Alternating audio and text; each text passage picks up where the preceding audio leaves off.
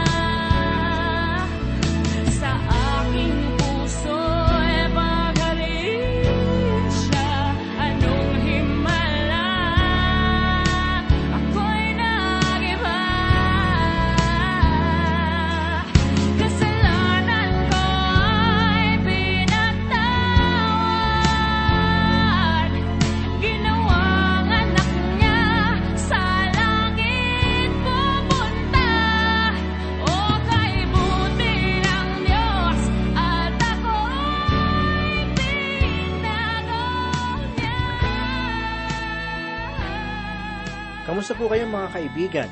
Sana po ay nasa maayos kayong kalagayan at handang makinig at matuto ng salita ng Diyos. Ako po si Pastor Dan Abangco, ang inyong tagapanguna. Tayo po ay mag-aral ng salita ng Panginoon. Simulan po natin ang pag-aaral sa sandaling ito na ating matatagpuan sa unang kabanata ng aklat ni Propeta Hagay, talatang 5 hanggang 8. Babasahin ko po ang ikalimang talata na ganito po ang sinasabi. Ngayoy, ganito ang sabi ng Panginoon ng mga hukbo, pag-isipan ninyo ang inyong mga lakad. Ang pahayag na pag-isipan ninyo ang inyong mga lakad ay nangangahulugang literal na ilagay mo ang iyong puso sa iyong mga ginagawa. Sa madaling salita, dapat pagmasdan at pagbulay-bulayan ng Israel ang kalagayang kanilang dinaranas.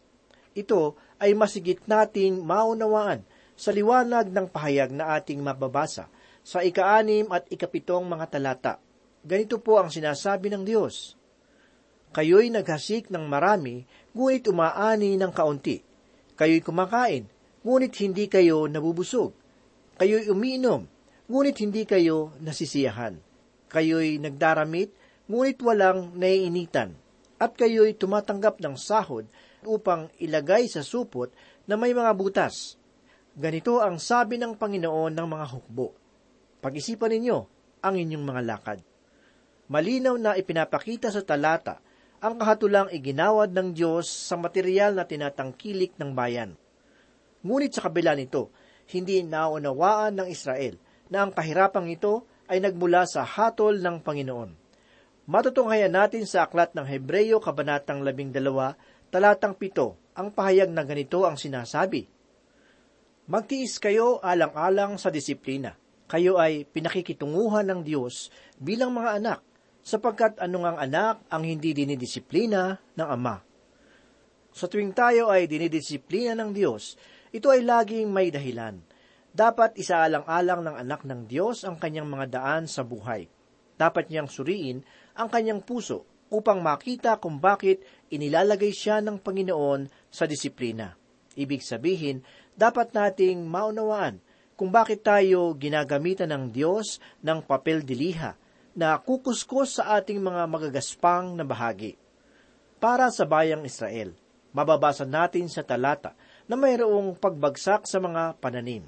Mayroong dumating na kahirapan, lumiit ang kita ng salapi upang makabili ng damit at pagkain, at nawalan rin ng mga maiipon.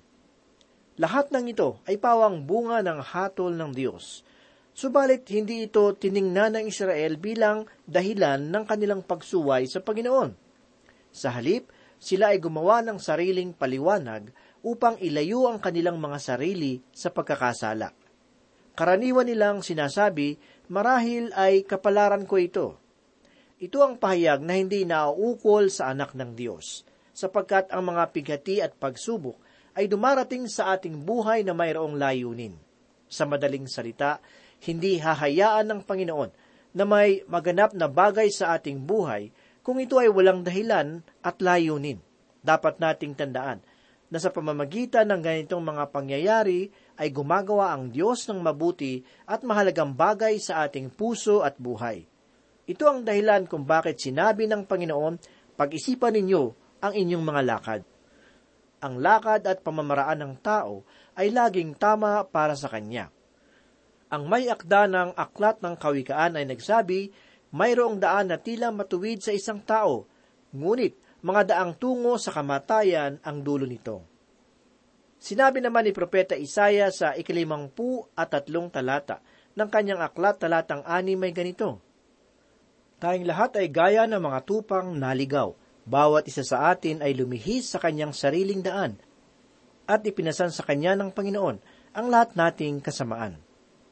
Ang suliranin ng sanlibutan ngayon ay ang pagnanais ng bawat isa na sundin ang kanyang naisin.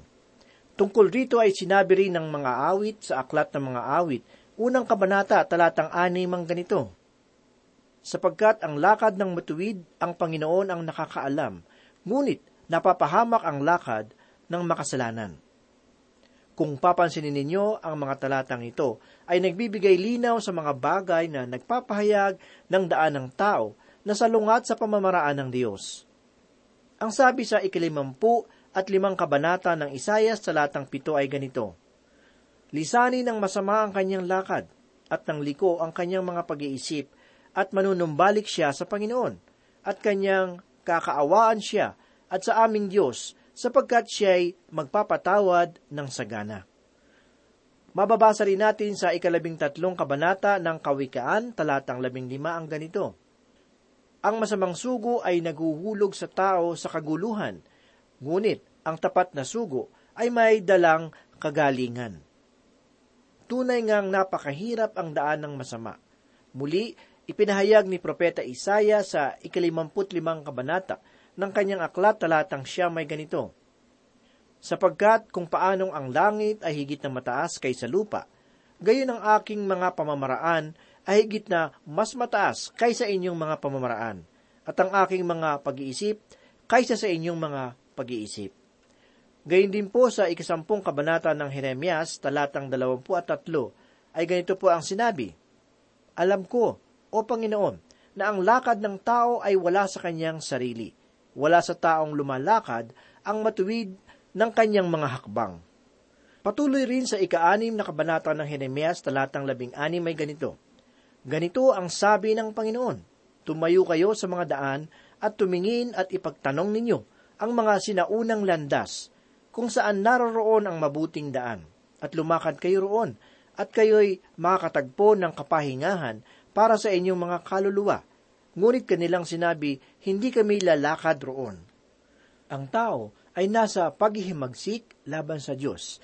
Sinabi rin sa Jeremias, Kabanatang 10, talatang 2 ay ganito, Ganito ang sabi ng Panginoon, huwag ninyong pag-aralan ang lakad ng mga bansa, ni mabagabag sa mga tanda ng langit, sapagkat ang mga kaugalian ng mga sambahayan ay walang kabuluhan. Isang punong kahoy mula sa gubat ang pinuputol at nilililok sa pamamagitan ng palakol ng mga kamay ng manlililok. At sangayon kay Propeta Isayas, Kabanatang 30, talatang 20 at isa ay ganito, At ang inyong mga pandinig ay makakarinig ng salita sa likuran mo, na nagsasabi, ito ang daan, lakaran ninyo, kapag kayo'y pumipihit sa kanan at kapag kayo'y pumipihit sa kaliwa. At tungkol sa pahayag ng Panginoong Hesus, ay ganito ang kanyang sinabi sa ikasampung kabanata ng Ebanghelyo ni Juan, una at ikalawang talata. Katotohanang sinasabi ko sa inyo, ang pumasok sa hindi pintuan ng kulungan ng mga tupa, kundi umaakyat sa ibang daan. Ang taong iyon ay tulisan at magnanakaw, ngunit ang pumapasok sa pintuan ay siyang pastol ng mga tupa. Patuloy pa ng Panginoong Hesus sa ikasampung kabanata ng Juan talatang siya may ganito, Ako ang pintuan, ang sinumang pumasok sa pamamagitan ko ay maliligtas, at papasok at lalabas, at makakatagpo ng pastulan. Kaibigan, lahat ng mga pahayag na ito ay tunay na kahanga-hanga at dapat nating pagbulayan. Ito ang bagay na sinasabi ng Diyos sa kanyang bayan. Nais ng Panginoon na pag-isipan nila ang kanilang mga daan at pamamaraan sa buhay. Kalooban ng Diyos na ilagay nila ang kanilang puso sa pagsusuri. Nais sabihin ng Panginoon sa kanyang bayan, hindi mo ba nababatid ang bagay na nagaganap sa iyo? Kaibigan, hayaang mong magbigay ako ng payak na katanungan sa iyo. Nasa anong daan ka ngayon? Ano ang daan na iyong tinatahak? Saan magtatapos ang daan na iyong nilalakaran? Nabigyang pagsusuri mo na ba ang bagay na hawak mo ngayon? Kaibigan, ang daan ng sanlibutan ay maluwang sa simula. Magagawa mo ang anumang iyong ibigin. Ngunit dapat mong malaman na ang daan ng sanlibutan ay tulad ng isang imbudo. Sa unay malawak at malapad, ngunit ang dulo at katapusan ay makitid, makipot at kasawian. Ngunit ang daan ng Diyos ay makipot sa simula, ngunit lumalawak sa iyong patuloy na paglalakbay. Ito ang kabaliktaran ng imbudo.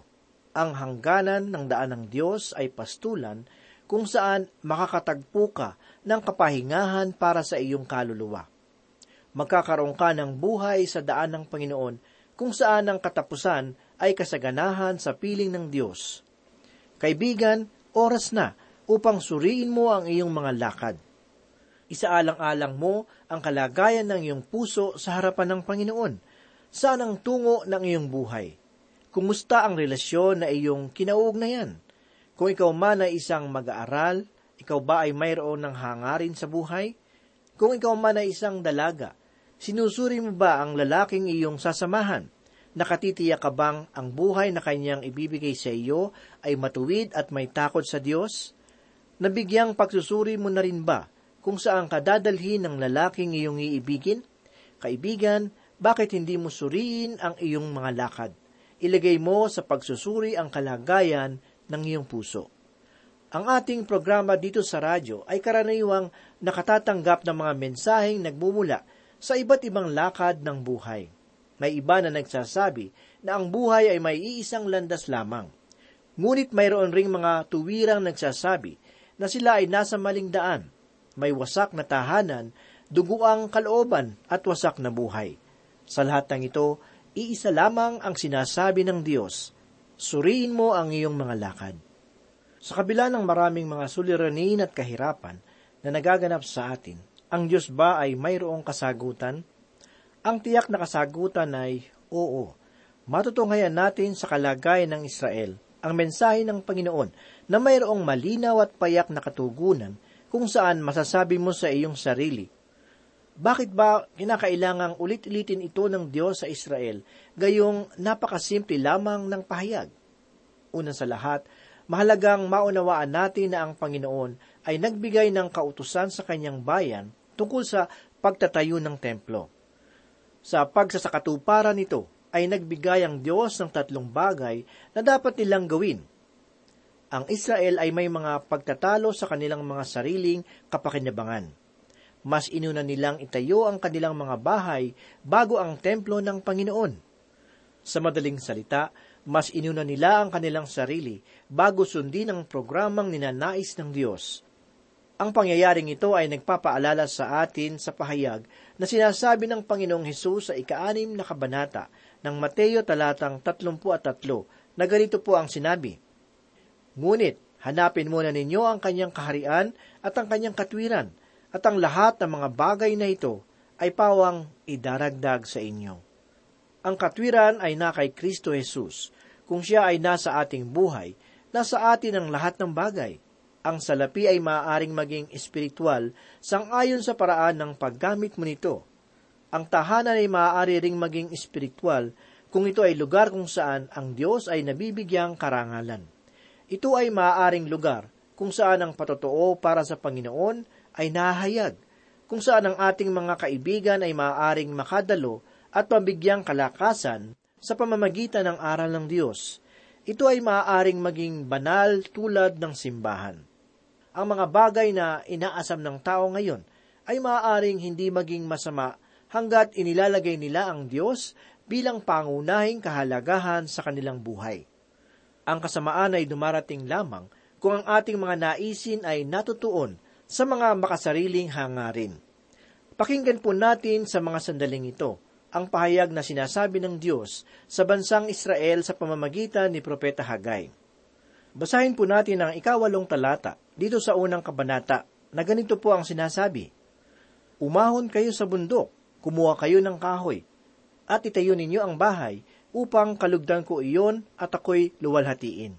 Sabi ng Panginoon ang kasagutan na ibinibigay ng Diyos sa suliranin ng kanyang bayan ay napakasimple.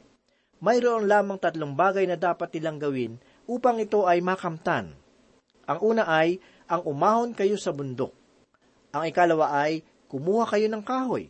At ang ikatlo ay itayo ninyo ang bahay. Marahil ito ang dahilan kung bakit marami ang mga tao ngayon ang nagsasabi na ang buhay ay napaka masalimuot. Lumalapit tayo sa mga psikologo upang humanap ng sagot. Ngunit kaibigan, kung ilalagay mo lamang ang Diyos sa tamang kalagayan niya sa iyong buhay, siya mismo ang magtutuwid sa maraming bagay na para sa iyo ay napaka masalimuot. Subalit bago ito, kailangan mong alisin ang iyong sarili sa lahat ng iyong mga lakad upang makita mo ang daan ng kalooban ng Diyos para sa iyong buhay. Ang sabi ng Diyos sa Israel umahon kayo sa bundok at kumuha ng kahoy. Kung tayo ay mapupunta sa lupain ng Israel, marahil magtataka kayo kung bakit iniutos ng Panginoon ang ganitong pahayag gayong sa kasalukuyang kalagayan ng mga kabundukan sa Israel ay wala namang kapuno-puno. Noong panahon ng mga propeta, ang kanilang mga kabundukan ay natatakpan ng makapal na mga puno sang-ayon na rin sa pahayag ni Propeta Hagay sa talata. Sinabi ko ito sapagkat hindi naman papupuntahin ng Diyos ang kanyang bayan sa kabundukan kung ang mga ito ay walang puno. At kung gayon, ano ang nangyari sa mayabong nilang kagubatan? Winasak ng mga sadatang lakas ng Roma ang lungsod at kinalbo ang kagubatan. Bawat puno ay kanilang pinagpuputol. hanggang sa ang kabundukan ay makalbo. Ngayon ay balikan natin ang tatlong payak na kasagutan ng Diyos sa Israel. Ang sabi niya, Umahon kayo sa bundok, kumuha kayo ng kahoy, at itayo ninyo ang bahay. Ipinapahiwatig nito kaibigan na kung ikaw ay hindi handa na pumunta sa gawain na para sa Diyos, na kung ikaw ay walang pagnanais na gawin ang bagay na kalooban ng Panginoon na iyong gawin, ang pag-aaral ng banal na kasulatan ay hindi makatutulong sa iyo ng kahit kaunti man lamang. Ang gawain at hanap buhay ay iginagalang ng Diyos. Ginagamit ito ng Panginoon upang tayo ay pagpalain. At ito ang mensaheng nais niyang ipaabot sa pamamagitan ng aklat ni Propeta Hagay.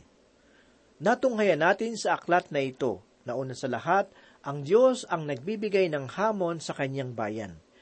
Ngunit, pinapaniwala ng mga Israelita ang kanilang sarili na tinutupad nila ang kalooban ng Panginoon. Ang hindi nila pagsunod na itayo ang templo ay bunga ng kanilang katamaran. Itinatago nila ang kanilang pagsuway sa pamamagitan ng mga pamamaraang sa anyo ay may kabanalan. Sinasabi nila sa kanilang mga sarili, ang oras ng pagtatayo ng templo ay hindi pa napapanahon. Ngunit, ang sagot ng Diyos, inilalagay niyo lamang ang dahilan ng kakapusan ninyo sa pananim upang hindi ipatayo ang aking templo.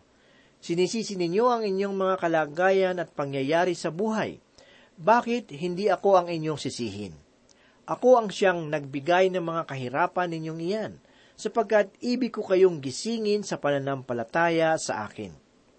Sinasabi ng Diyos sa Israel na dapat nilang suriin ang kanilang mga lakad at ilagay ang kanilang puso sa tamang kalagayan sa harapan ng Diyos. Inuutusan sila ng Panginoon na maging abala sa gawain. Tinawag sila ng Panginoon bilang bayang makasarili kung kaya't iniutos niyang suriin ng Israel ang kanilang sarili at gumawa ng pagsunod sa Diyos sa pamamagitan ng pagtatayo ng templo. Maraming mga naglipa ng mga tinig ngayon ang lumabas sa ating kapanahunan na nagsasabing dapat umasa ang isang mananampalataya sa himala. Sinasabi ng mga guro at mga ngaral na ito na ang Diyos ay may gagawing himala sa iyong buhay. Ngunit para sa akin, sasabihin ko sa iyo na hindi gagawa ang Panginoon ng mga himala. Napakadaling iutos ng Diyos sa kanyang mga lingkod na gumawa ng mga kababalaghan, subalit hindi niya ito ipinatupad. Sapagkat simpleng pagsunod lamang ang kanyang hinahanap. Ang sabi ng Panginoon sa Israel, umahon kayo sa bundok at kumuha ng kahoy. Kaibigan, dapat tayong magtrabaho, sapagkat hindi kailanman gagamitin ng Espiritu ng Diyos ang katamaran. Kaibigan, ang buhay espiritual ay dapat nating pagsikapan, sapagkat hindi ako naniniwalang ang banal na espiritu ay magbibigay pagpapala sa katamaran. Kaibigan, sa gayong paraan natin dapat isabuhay ang ating pananampalataya kay Kristo. Ang pagpapala ng relasyon sa Diyos ay hindi inaabot sa atin sa gintong pinggan. Ang himala ay dumarating sa gawain na iyong pinagbubuhusan ng sikap. Isang dalubhasa ang nagsabi na ang tatlong bagay na ipinagagawa ng Diyos sa Israel ay nangangahulugan ng tatlong panawagan ng Diyos sa kanila. Ang unang panawagan ay may kinalaman sa isipan. Matagal nang sinabi ng Panginoon sa kanyang bayan na, Sinasabi ninyo na hindi pa panahon upang ang aking templo ay itayo, kaya naman nais kong pag-isipan ninyo ang bagay na ito. At bakit kayo naninirahan sa magagarang mga bahay at sasabihin ang aking templo ay hindi pa panahong gawin. Ito ang pahayag na nananawagan sa isipan ng bayan. Ang ikalawang panawagan ng Diyos ay may kinalaman sa puso. Sinabi ng Panginoon sa Israel na suriin nila ang kanilang puso, ngunit ito ay kanilang tinanggihan. Magkagayon man, ang hamon ng Diyos ay nananatiling matibay. At sa kahuli-hulihan, ang ikatlong panawagan ng Panginoon ay may kinalaman sa kalooban. Ang Diyos ay nagkaloob sa Israel ng kautusan na bagamat napakasimple ay lupa namang napakahalaga. Kaibigan, tayo ay gumagawang masikap sa gawain ng Diyos. Maraming tao ay nakaupo na lamang sa mga daan ng buhay. Ang ating panahon ay maihahalin tulad sa palaruan na naliligiran ng mga maraming manonood. Nakalulungkot isipin na ang bagay na ito ang siyang larawan ng iglesia ngayon. Maraming mga mananampalataya ang nakaupo na lamang sa palaruan at walang ginagawa upang maipanalo ang laban ng pananampalataya. Ipinapaubaya na lamang nila sa iba ang gawain. Wala silang pakialam kung ang pastor ay naghahanap buhay hanggang kamatayan. Ang mga itinuturing na mga matatanda sa simbahan ay wala ring ginagawa. Ang mga kaanib ay paupo-upo na lamang sa loob ng simbahan tuwing linggo at walang pakialam sa kapatirang may sakit at dumaranas ng suliranin. Nais kong sabihin sa bawat isa sa inyo na ang layunin ng pastor ay upang sanayin ang mga tupa na maging kagamit-gamit sa gawain ng Diyos. Ngayon, kung tayong mga mananampalataya ay hindi makikiisa sa gawain ng simbahan, paano lalago ang ating ministeryo? Iaasa lang ba natin ito sa pastor? Kaibigan, bawat mananampalataya ay may tungkuling ihayag ang mabuting balita ng kaligtasan. Ibinigay ng propeta ang kanyang napakasimpleng pangaral. Ang sabi niya, umahon kayo sa bundok, kumuha ng kahoy, at itayo ang templo. Ito ang napakasimpleng mensaheng kalooban ng Panginoon na dapat isakatuparan ng kanyang bayan. Manalangin po tayo.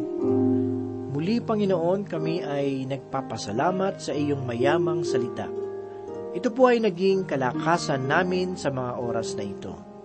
Tulungan mo kami na maging masipag sa iyong gawain. Ikaw ang patuloy na magbigay sa amin ng sipag upang ang gawain ng Diyos ay magbunga at maraming kaluluwa ang makakilala sa iyo. Gamitin mo ang aming buhay bilang buhay na patutuo sa aming kapwa. Nawa ang iyong kalooban ang lagi naming hanapin at sundin sa araw-araw. Ito po ang aming samot dalangin sa pangalan ni Jesus. Amen. Minsan pa ang puso ko'y siyasatin mo, Panginoon, at muling maranasan ang pag-ibig mo. Minsan pa ang puso ko'y siyasatin mo,